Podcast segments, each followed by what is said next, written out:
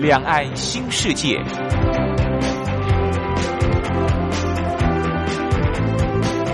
这是一个让您打开视野、胸怀两岸、放眼全球的云端世界。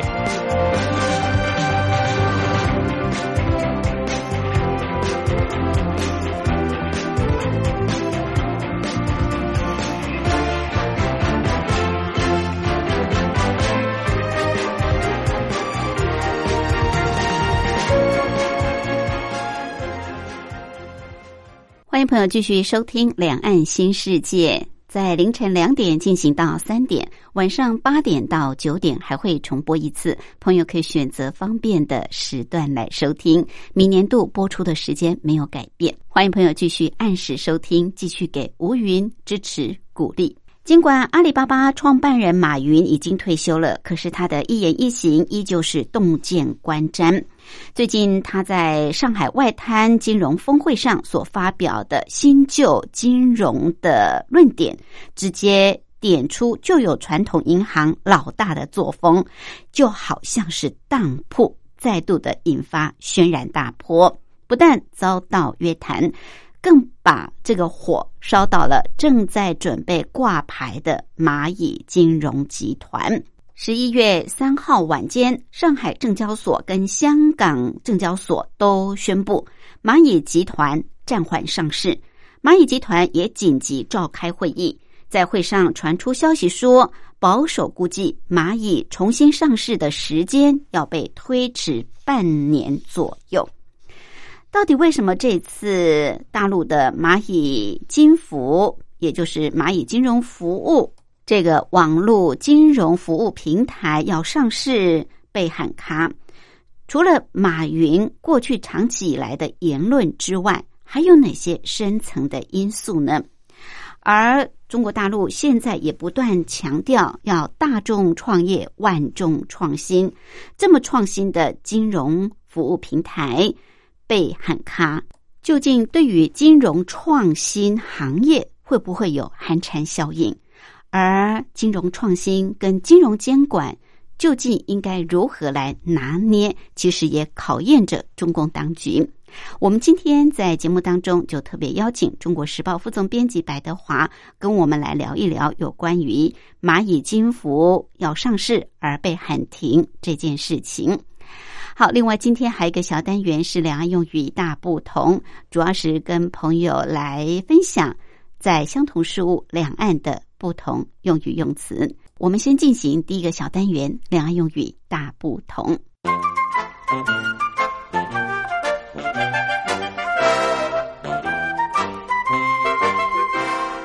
两岸用语大不同。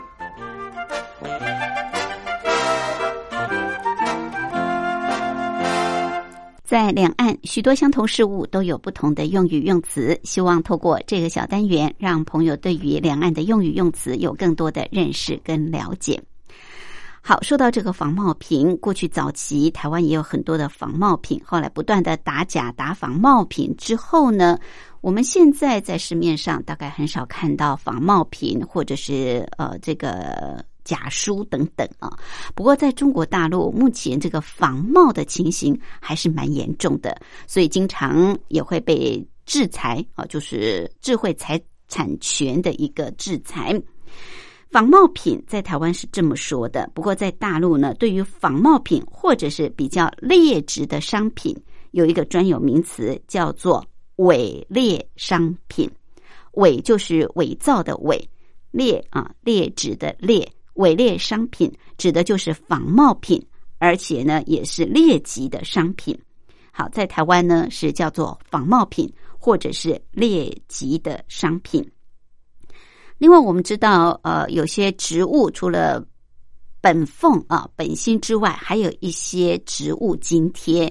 那通常有时候这个公司行号给的本薪会比较低。主要是因为呃考量到这个劳保啊、健保等等，但是会用职务津贴的方式把你的薪水加的比较高，所以实际上你可能一个月可以领四万块的薪水，但是你的本俸可能只有两万多块。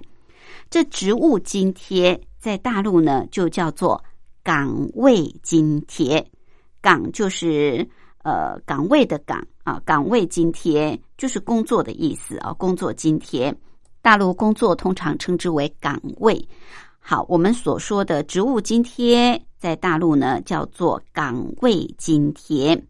那说到这个岗位，就是指工作。我们知道，在台湾，呃，对于在职的人，呃，有些公司行号很有制度，它也会不断的去培训在职的人员。那甚至有些在职人员，他也自己很努力啊，会利用。下班或休假日去进修，我们有所谓的在职进进修或者是在职训练，在大陆呢就称之为是岗位培训啊，岗位培训就是台湾所说的在职训练。好，再跟朋友复习一下台湾所说的仿冒品、劣级的商品，在大陆就称之为是伪劣商品啊。伪造的伪，台湾说职务津贴或者是职位津贴，在大陆称为岗位津贴。那我们说在职训练，在大陆呢就称为是岗位培训。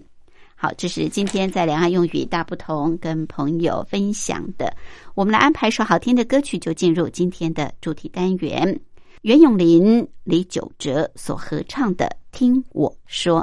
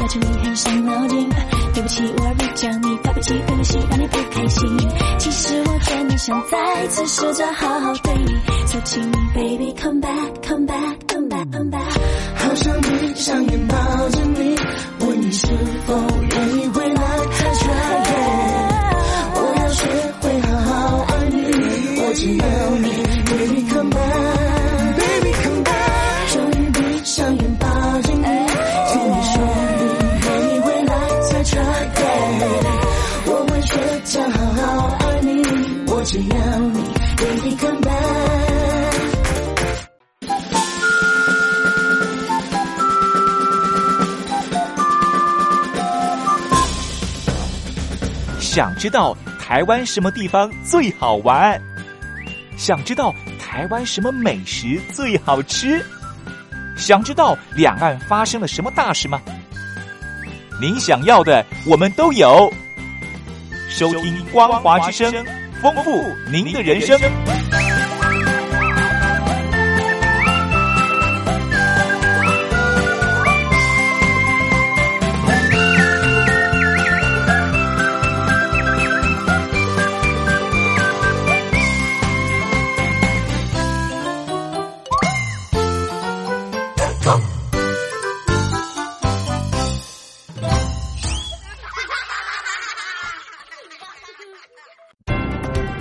话说两岸，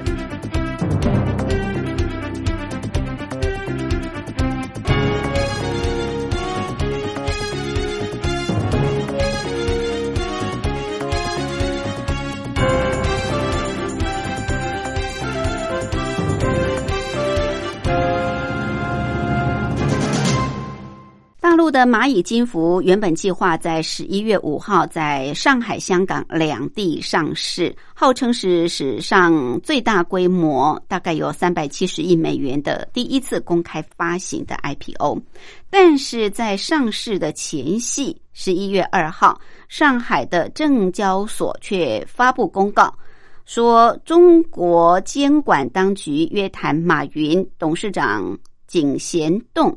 总裁胡晓明等高阶主管，并且宣布要暂停上市。这个消息真的是震撼整个的金融界、科技界、网络界。根据新京报的报道，大陆业界还有专家普遍都认为，蚂蚁集团后续上市的进程就有待观察，可能也会面临重新估值、重新定价、重新发行的未知数。当然，对于投资者的影响是相当的大。所以我们今天也特别邀请《中国时报》副总编辑白德华，针对蚂蚁金服这个议题来跟我们做分析跟探讨。副总编好，主持人好，各位听众大家好。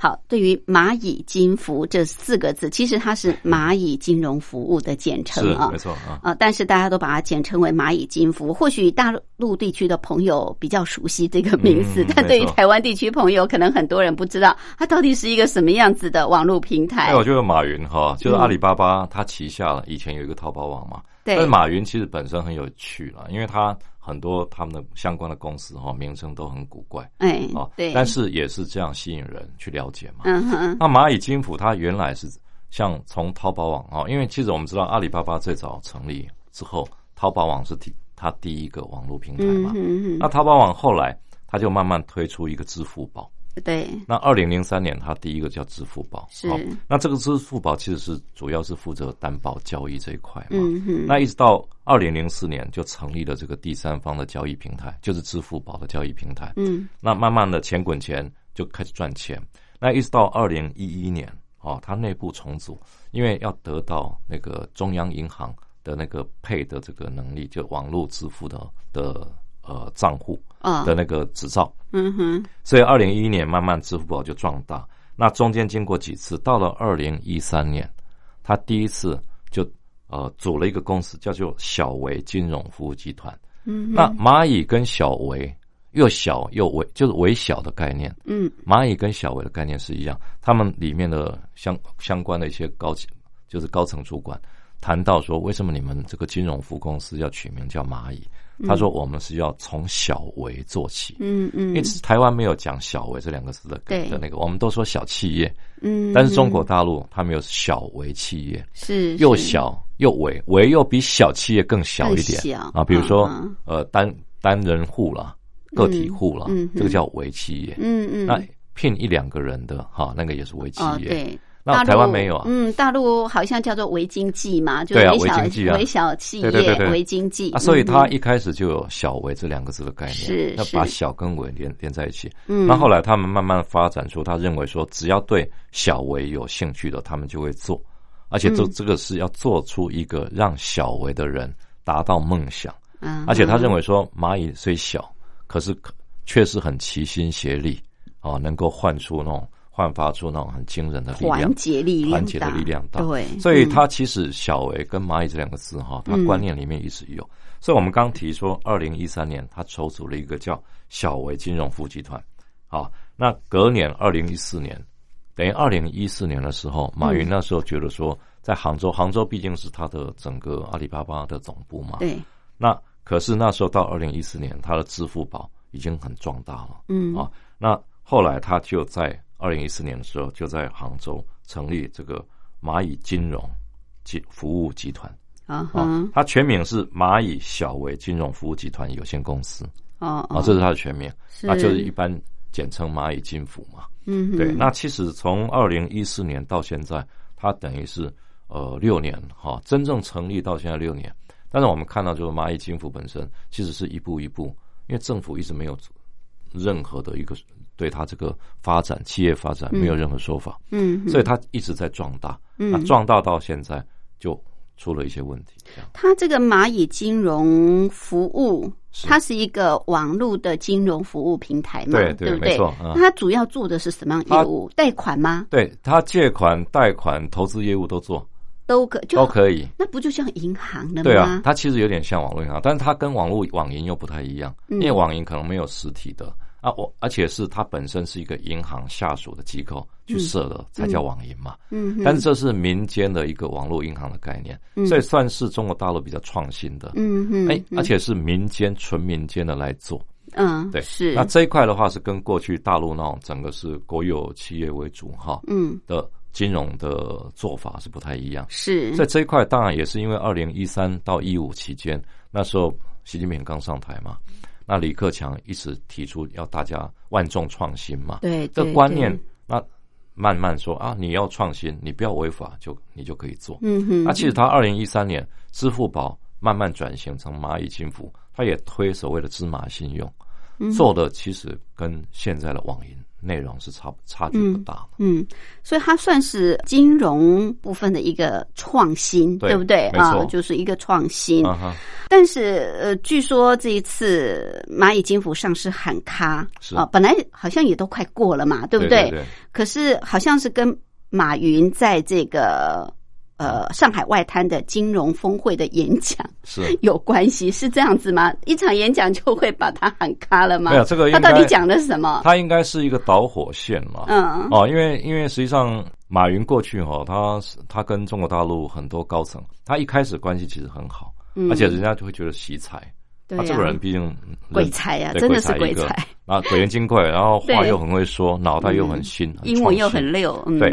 对，那所以其实是蛮惜才的，嗯但是他过去他也做了很多事情哈，对你比如说像那个中国大陆有一个呃蛮有名的那个房地产商嘛，叫什么任任志强嗯啊，任志强嘛。嗯那他其实本身因为说了很多啊，习大大怎样怎样，就是一些政治上比较敏感的话嗯被抓起来，嗯哈，结果他还去声援啊。然后后来他也公，他去年六月退休嘛，对，他满五十五岁嘛，他自己退哎，休，他自己退休，然后可是退休之前他又讲了一些话，嗯说啊，意思就是说再这样做下去也没意思 了，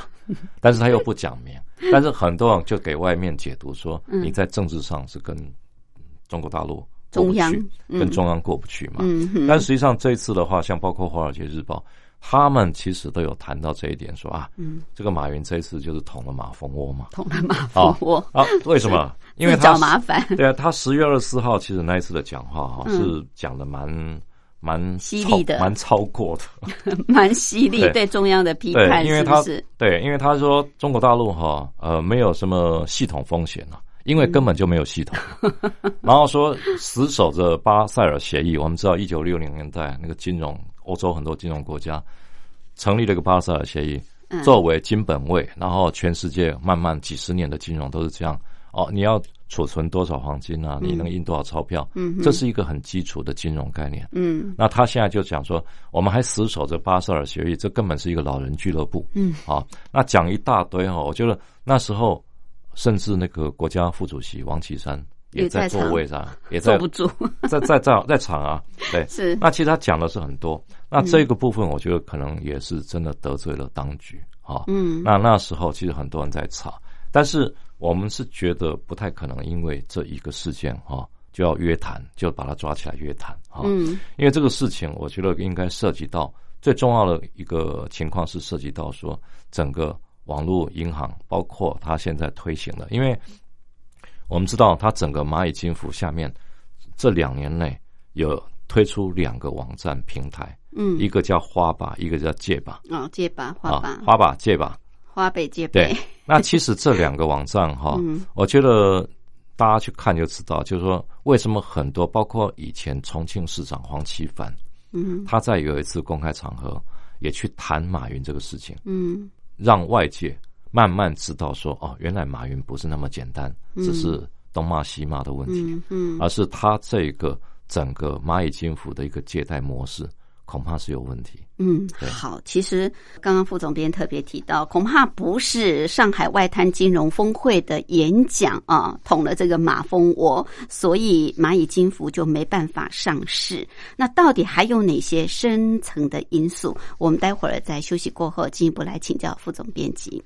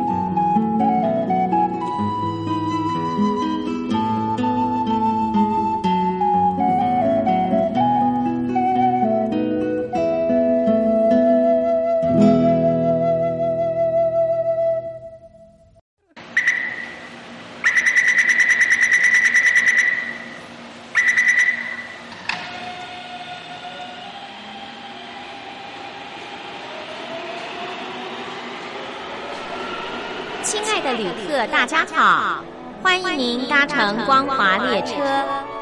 我们中途的停靠点有中波七一一千赫、九八一千赫、八零一千赫、八四六千赫以及短波九七四五千赫。希望您随时利用这些频道上车，和光华之声的朋友们一起翱翔天际。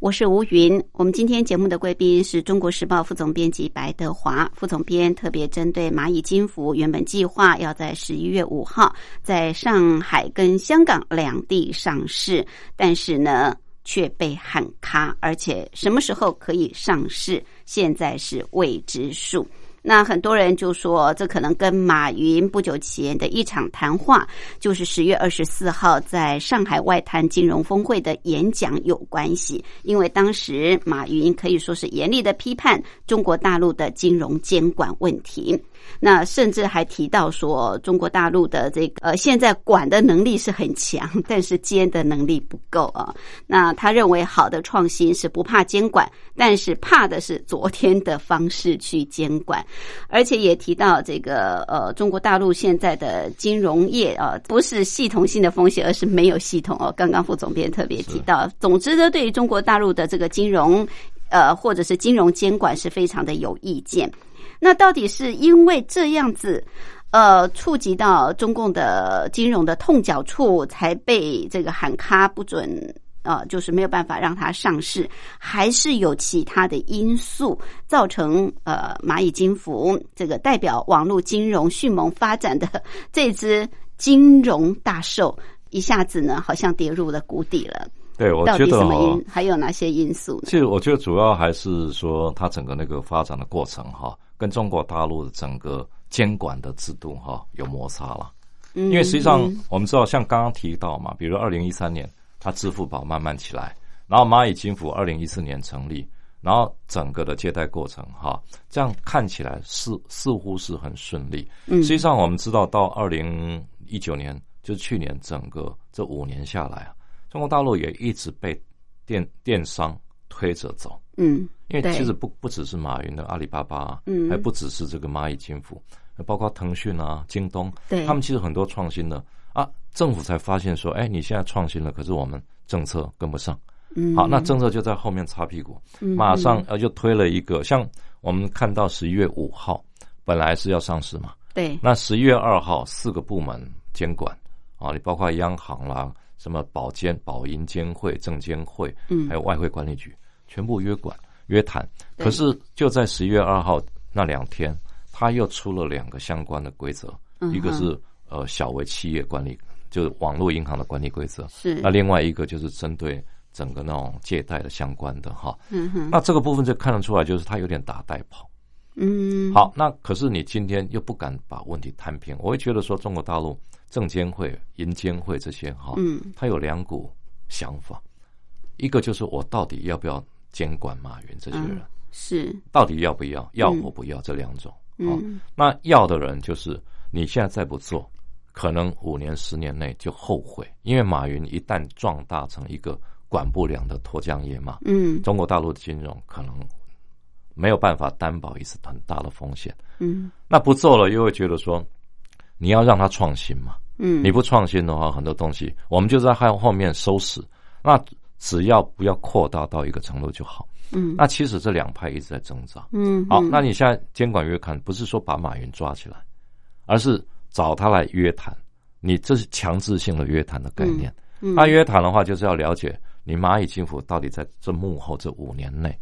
六年内做了哪些事。嗯那其实现在就是包括我们刚刚提到重庆原来那个市长黄奇帆，他透露的很多问题，嗯比如说原来这个蚂蚁金服刚成立，二零一四年的时候，它的资本三十亿人民币，嗯那三十亿人民币，它是跟用了这三十亿人民币去跟银行借贷了六十亿人民币，哦好，那总共九十亿，可是你知道嗯吗哼？它一年可以借贷出去一点八兆人民币，借贷出借去，贷出去一点八兆人民币为，什么怎么那办就的？几千亿了，对不对？几千亿上上兆，好，那你想想看，这个问题在哪里？他这个三十亿的本金加六十亿的90亿借贷有九十亿，对他九十亿放在他的网络平台上去借贷，嗯好，借的人以后全部好，这个四面八方很多人借，嗯嗯嗯借的人假设有一千亿，好嗯，一千亿，我们不要说那么多，五百亿好了，嗯嗯他再把这五百亿打包成一个资产，再去跟借银贷行借贷，哦，用别人的循环钱，来借别别的银行，嗯可以循环到上百次。嗯，所以最后的结果是怎么样？五年下来，嗯哼用三十亿人民币，嗯在它整个平台上，它借贷金额可以平常保持在三到四千亿。嗯嗯是，那你想想看，如果你三十亿、三四千亿，而且它的利率比中央银行定低的高三倍哦高啊，高，借贷都高，那、为什么还有人要借贷？因为银行容易银行不见得容能易、贷啊，得到，对因为央行国有企业嘛，国有嗯企业、他们审不核很严审核格严啊，然后很而且啰嗦民间他现在，因为其实以中央以现在大陆政府的政策来讲，嗯，它是刺激内循环，它嗯刺激整个市场，对，机会很多。嗯哼，你只要有钱，做什么事十之八九会赚嘛，嗯，大家会这样想，是投资什么会赚嘛，所以大家宁愿说啊，我借那点这个，其实已经像高利贷，嗯，因为像央行来讲，中国大陆现在人行啊，它的基本利率大概五趴多，嗯哼，但是你在金蚂蚁金服这对两个花吧借吧这个这个平台嗯，来借贷，可以达到十五点多趴，哦，蛮可是怕，，像高利贷一样。啊是，但是是一个愿打一个愿挨啊，嗯嗯啊，你政府嗯你又没有规定，你不能让我这个利率有弹性啊，嗯哼，他没有他没有违法。嗯，那所以这种情况下，那你没有违法，你为什么要监管我？嗯那是因为你没有法可管，你无法可 管，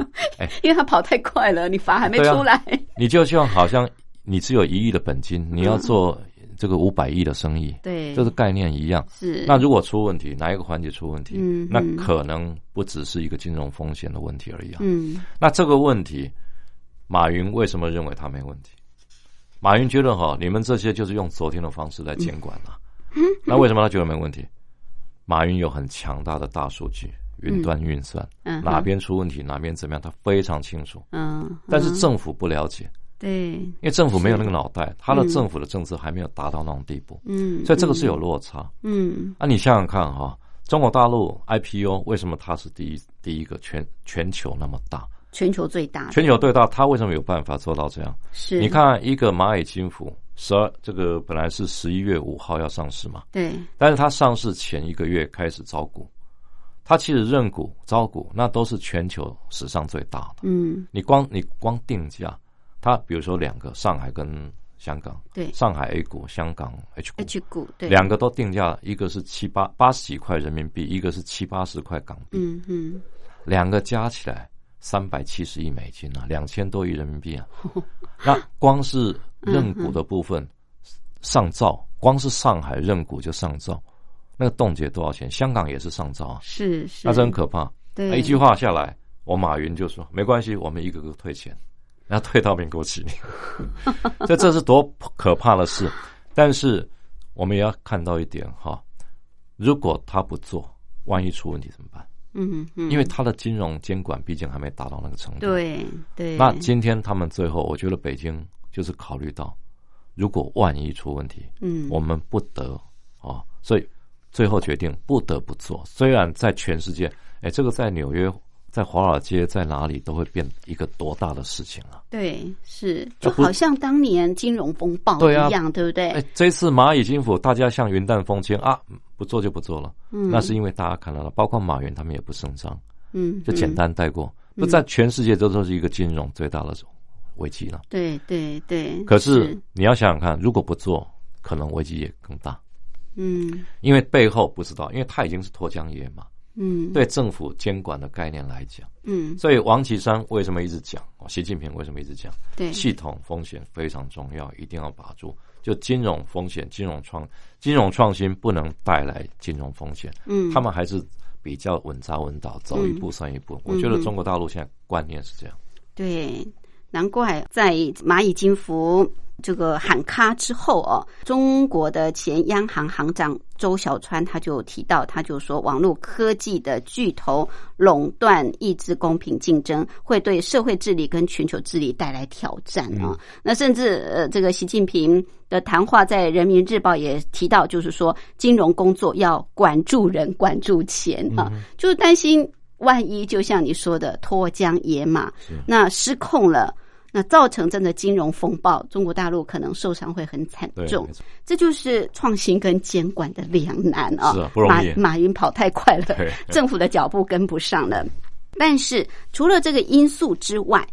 呃，会不会跟过去大家曾经提到的国进民退这个说法有关系呢？呃，因为毕竟是民间企业在做，对不对？不是国有企业，不是政府的这个银行在做的，那是不是也想要借此就是让国有企业进入这一块领域呢？有没有这个可能？我们待会儿休息过后进一步来请教副总编辑。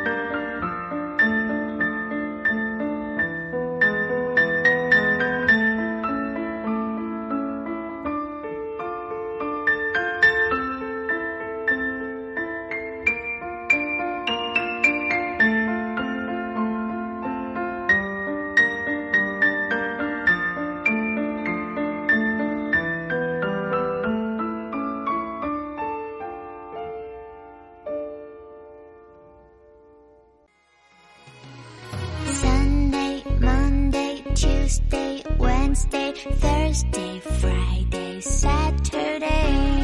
对你有一点想念，放心里面。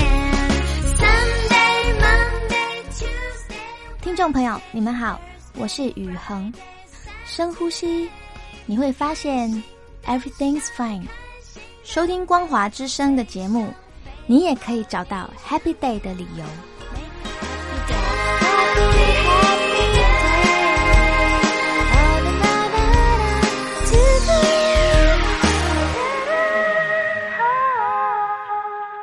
我是吴云，我们今天节目的贵宾是中国时报副总编辑白德华副总编，特别针对蚂蚁金服啊，就是蚂蚁金融服务这个网络的金融平台，最近本来是十一月五号要在上海跟呃香港两地上市，但是呢。却突然喊卡了。刚刚副总编也跟我们分析到几个因素，当然跟马云过去长期这个讲话哦，老是得罪中央有关系。另外，当然就是这个呃创新的金融。行业啊、尤其是网络平台的创新的这个金融网络平台，跟金融监管啊、有冲突了。而呃最主要还是因为法规跟不上啊，担心这个脱缰的野马到时候会造成这个金融风暴。除此之外，《华尔街日报》也曾经报道说，今年以来，中国大陆已经有五十一间的民营企业被国有化，相当于前两年的总和。习近平上台之后，其实大陆过去也曾经有所谓的“国进民退”的说法。那习近平呢，是多次的表达必须理直气壮、做强、做优、做大国企的想法。中共呃是透过什么样的方式呃做强做大这个国有企业？那这一次蚂蚁金服，中共使出杀手锏，是不是有示警的作用呢？我觉得还是有哈，因为嗯这个要呃分很多方面来看啊。嗯，因为是，国有企业为什么那么重要？其实中国大陆，我们看哈，整个中国大陆两千年之后这二十年哈，他一开始，这个江泽民刚上来的时候，他一开始是反对中小企业、民营企业，嗯那民营企业过去到现在借钱都不好借啊，嗯，对，那对嗯国有企业是 OK 啦，是那国有企业除了是国家队之外，那没有其他原因了、啊做好做不好都是国家队嗯啊嗯，那做不好一定要救，那做好就是国家的功劳嘛。对，啊，但是民营企业本身哈、就是以前不稳定，一直到两千年前后，嗯我觉得在两千年慢慢的，尤其二零零八年，整个中国大陆的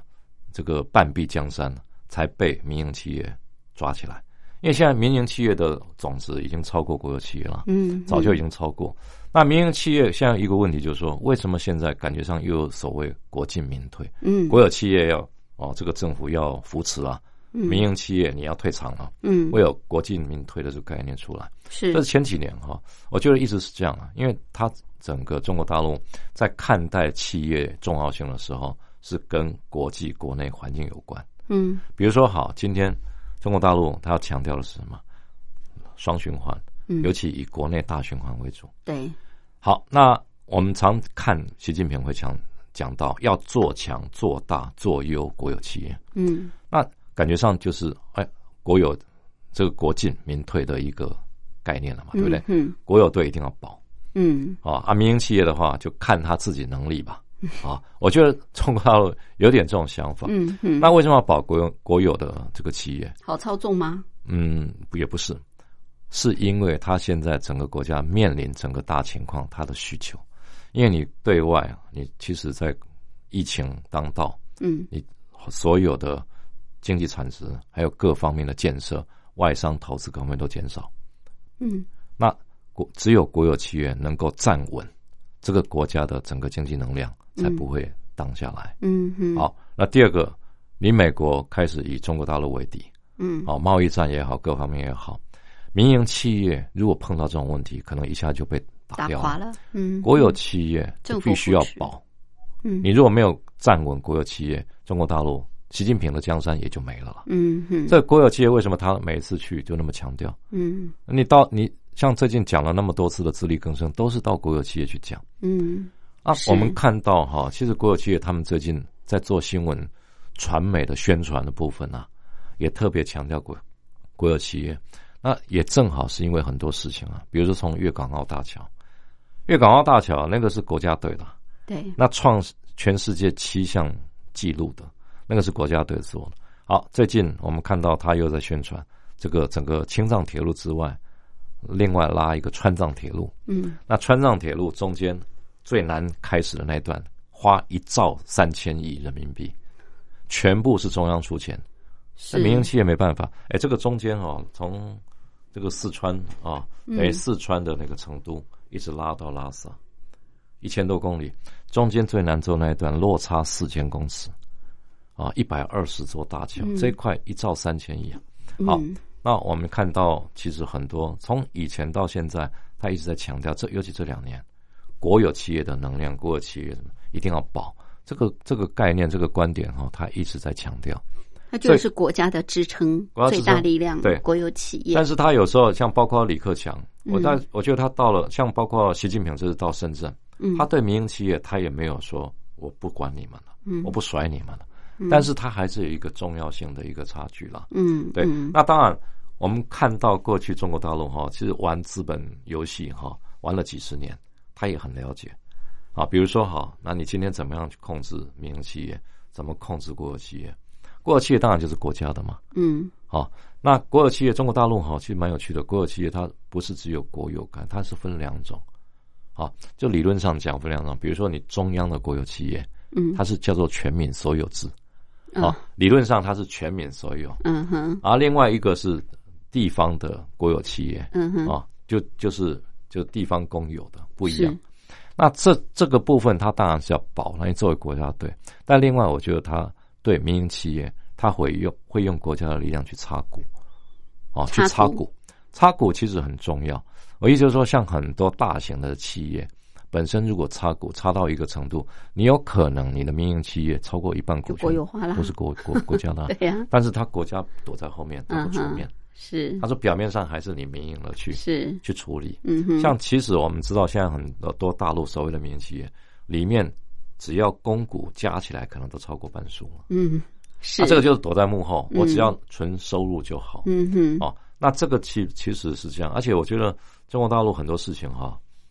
呃，你要看情况了。比如说国到底它是不是，比如蚂蚁金服这个事情，是不是因为就是国进民退，这个是我觉得是还有待商榷。嗯是，因为其实另外一个角度看哈，就说也有一派的人说，啊当然这个我觉得都是一个演绎啦，嗯但是是不是实情怎么样不知道。嗯，就说蚂蚁金服这个创办人马云，他是浙江、上海很熟，嗯但是你看他的朋友里面很多跟上海的关系很深，比如说他一个好朋友啊，他这个好朋友是是谁呢？江泽民的孙子，啊，嗯那江泽民的孙子，他本身在上海拥有一个博裕资本，这是一个基金公司。这个基金公司目前啊，投入到马云蚂蚁金服这里面的股权已经占到三十趴，是一个基金公司哦。嗯哼还有还有，我们看复兴上海复兴制药复兴系的郭广康郭广昌，复兴就是之前我们跟德国 BNT 要买那个制药的那个背后的那个金主。嗯哼那复兴的郭广昌也是江泽民系的，嗯这个都是蚂蚁金服的股东。啊哈所以很多人说，嗯哎，今天你你这个警告你马云，你嗯不要跟江泽民走 太近，不要跟江派走太近。是我觉得可能也有又这些因素嗯才会哼，导也致有很政多治上的因素，对对对嗯哼是。可是如果是这样子，就是好国进民退的话，嗯那这跟中共最近所规划的“十四五”规划不断强调要创新，呃，会不会互相的矛盾呢？因为我们知道国营企国营企业总是会比较传统守旧啊、就是比较没有那种像民营企业那么多的活力呀、然后好像比较敢冲啊，敢去创新。那这这个会不会我觉得多多少少会，对？因那为那你不断强调大众创业、万众创新，对、啊、 这个，那你现在又又强调要国进民退，这好像互相的抵对消吧？其实有一个误误解了，就是盲点，就是说嗯到底中国大陆它有没有强调国进民退？嗯哼，表面上没有，是因为实际上它官方你找不到说好，我习近平谁，对了。我在公开场要合，逼在你国务院会，嗯哼我们要现在开始要国进民退，嗯哼绝对不可能。嗯哼这个从两千年到现在二十年哈，中国大陆没有一个官员说出这句话，但是实际上他很多动作，作我觉为了，我觉得很多作为嗯是这样啊，是就说其实在，就是你一个是国家队，一个是民间队，在很多政策释出的时候，很多释出新的政策的时候，大家很明显可以感觉到国家队是有利的，嗯那你民间队就很麻烦。嗯那你看，其实中国大陆哈、他们过去包括李克强，二零一五年、一六年的时候，他其实一直有在改变这种政策。嗯，比如说他在国务院会议里面一直要求央行啊银行不能另眼相待中小企业，啊嗯，那包是括从里面的比如说抵押品的改变啊，嗯或者有另外的这个这个抵押品啊来参考。哦，这变化，我觉得可以看得出来，其实它政策上也一直在扶持，嗯，但是这个没办法，嗯我觉得很多事情哈、你就是比较弱，你本来身就处于比较弱势的。嗯那你这个如果是一个成平时期，中国大陆如果说没有现在的内忧外患、疫情加中美的问题，它很多事情可能慢慢会调整到偏向民营企业。嗯但是偏偏这个时候问题很多，嗯而且这个时候是绝对不能出乱的时候。嗯，为什么？因为习近平把这个时候当成两个百年的过渡嘛。对，所以在这段时间，国家队的这个影响力就特别重大。嗯，嗯所以我觉得看起来就变成说是在保国家队嗯。是对。那这一次的蚂蚁事件，对于好像是腾讯或京东这些网络业者来说，嗯会不会有一些冲击？以后大家在这一块的这种开发啦、创新啊， 对不对？会不会受到一些影响呢？其实我觉得这个呃可能性质有没有寒蝉效应？应该多少有一些，但是应该也没想象那么严重了。嗯，因为这个毕竟哦，这个阿里巴巴、马云的整个这个集团，它是一一个已经演变成一个有点怪兽的味道了。就金融怪兽，这种怪兽。但是你要知道，像今那个腾讯，它也有相关的嘛，腾讯支付嘛，嗯，对吧？那嗯个红包。对呀、那我们看那个京东，也都是以电商为主对，他们马他们的规模没有像马云那么大，嗯这是第一个。嗯然后第二个，我觉得要看这次监管的后续，比如说现在有嗯人提出来，现在监管之后，马云啊，他的整个蚂蚁金服监管之后，对，到底现在下一步怎么做？嗯，没有人知道。但是现在投信那边哈，一般有一些想法是说，马云现在有可能会处用一个方式来处理这个这个很尴尬的一个结果，嗯，嗯，他会把就是用关联企业，比如阿里巴巴，拿出两百亿到四百亿嗯，注资到蚂蚁金服，嗯，因为蚂蚁金服本身的资本太少。嗯嗯，当然，它资本你看它的账面上资本是接近两千亿哦，是，它的注册资本，嗯，但实际上他真正拿出来才三十亿嘛，所以他其实现在有人建议说嗯哼，马云你根本就什么都不用想，直接把阿里巴巴的资本嗯拿个几百亿，嗯直接注资到蚂蚁金服，这对他来讲不难。嗯然后第三个，我觉得现在最关键是说，他这个 IPO 会延后还是取消？嗯那另外就是接着准备要上市的字节跳动 TikTok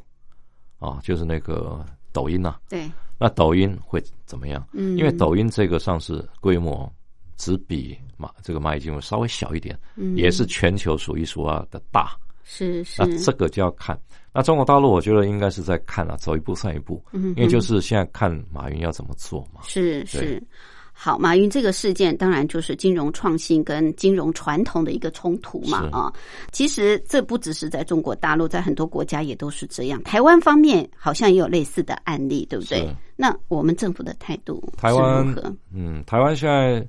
呃，我觉得还是很保守，因为其实台台湾湾比较保守有一位就是接口支付的老板嘛，胡一家，嗯他之前其实也有谈到对蚂蚁金服这个事情哈嗯，他也觉得实在是很奇怪，为什么要禁止他？为什么要怎么样？嗯那很简单，因为他跟政府这个闹翻 了啊，对不对？骂政府啊，他说我的情况也差不多。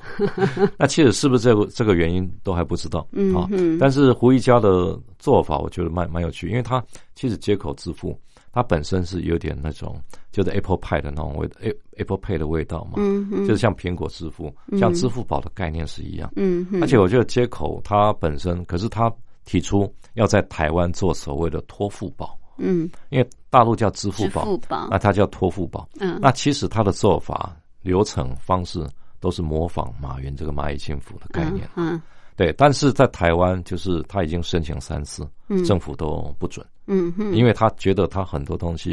其实在法规上、在习惯上各方面都不够健全，是，所以请他缓缓了、嗯，所以到哼目前没为止都还没有。嗯但是问题是，像它接口整个接口投信成立到现在没多久的时间，嗯但是你看它在网上，它整个 A P P 下来，会员都已经一下子就达到三百多万人，这是一个蛮是大的一个基数啊。嗯，那一嗯下三百多万人，而且它的 A P P 其实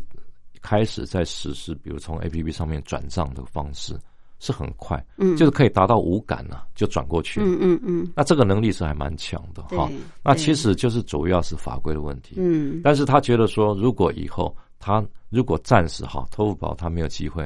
像马云的这个支付宝、马云的这个蚂蚁金服没有办法的话，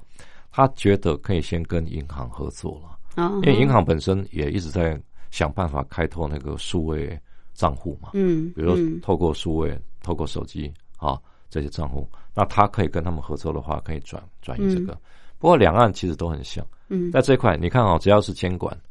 都是保守，金融监管一定是比较保那守。哎你出了问题怎么办啊？对，因为为大家也怕。二零零八年的那个金融海啸也没被错吓到了，对对不对？就说一旦你没有监管好，民众都是受很大对的会出伤问害题啊。对对对对，所以这个金融监管跟金融创新哈、怎么样取得一个平衡，或者是说能够追得上这个金融创新是很重要的。没错没错是从蚂蚁金服这个事件来看，是好，我们今天非常感谢《中国时报》副总编辑白德华，针对蚂蚁金服在沪港两地上市喊卡这件事情，来跟我们做这么深入的分析，谢谢。好，谢谢。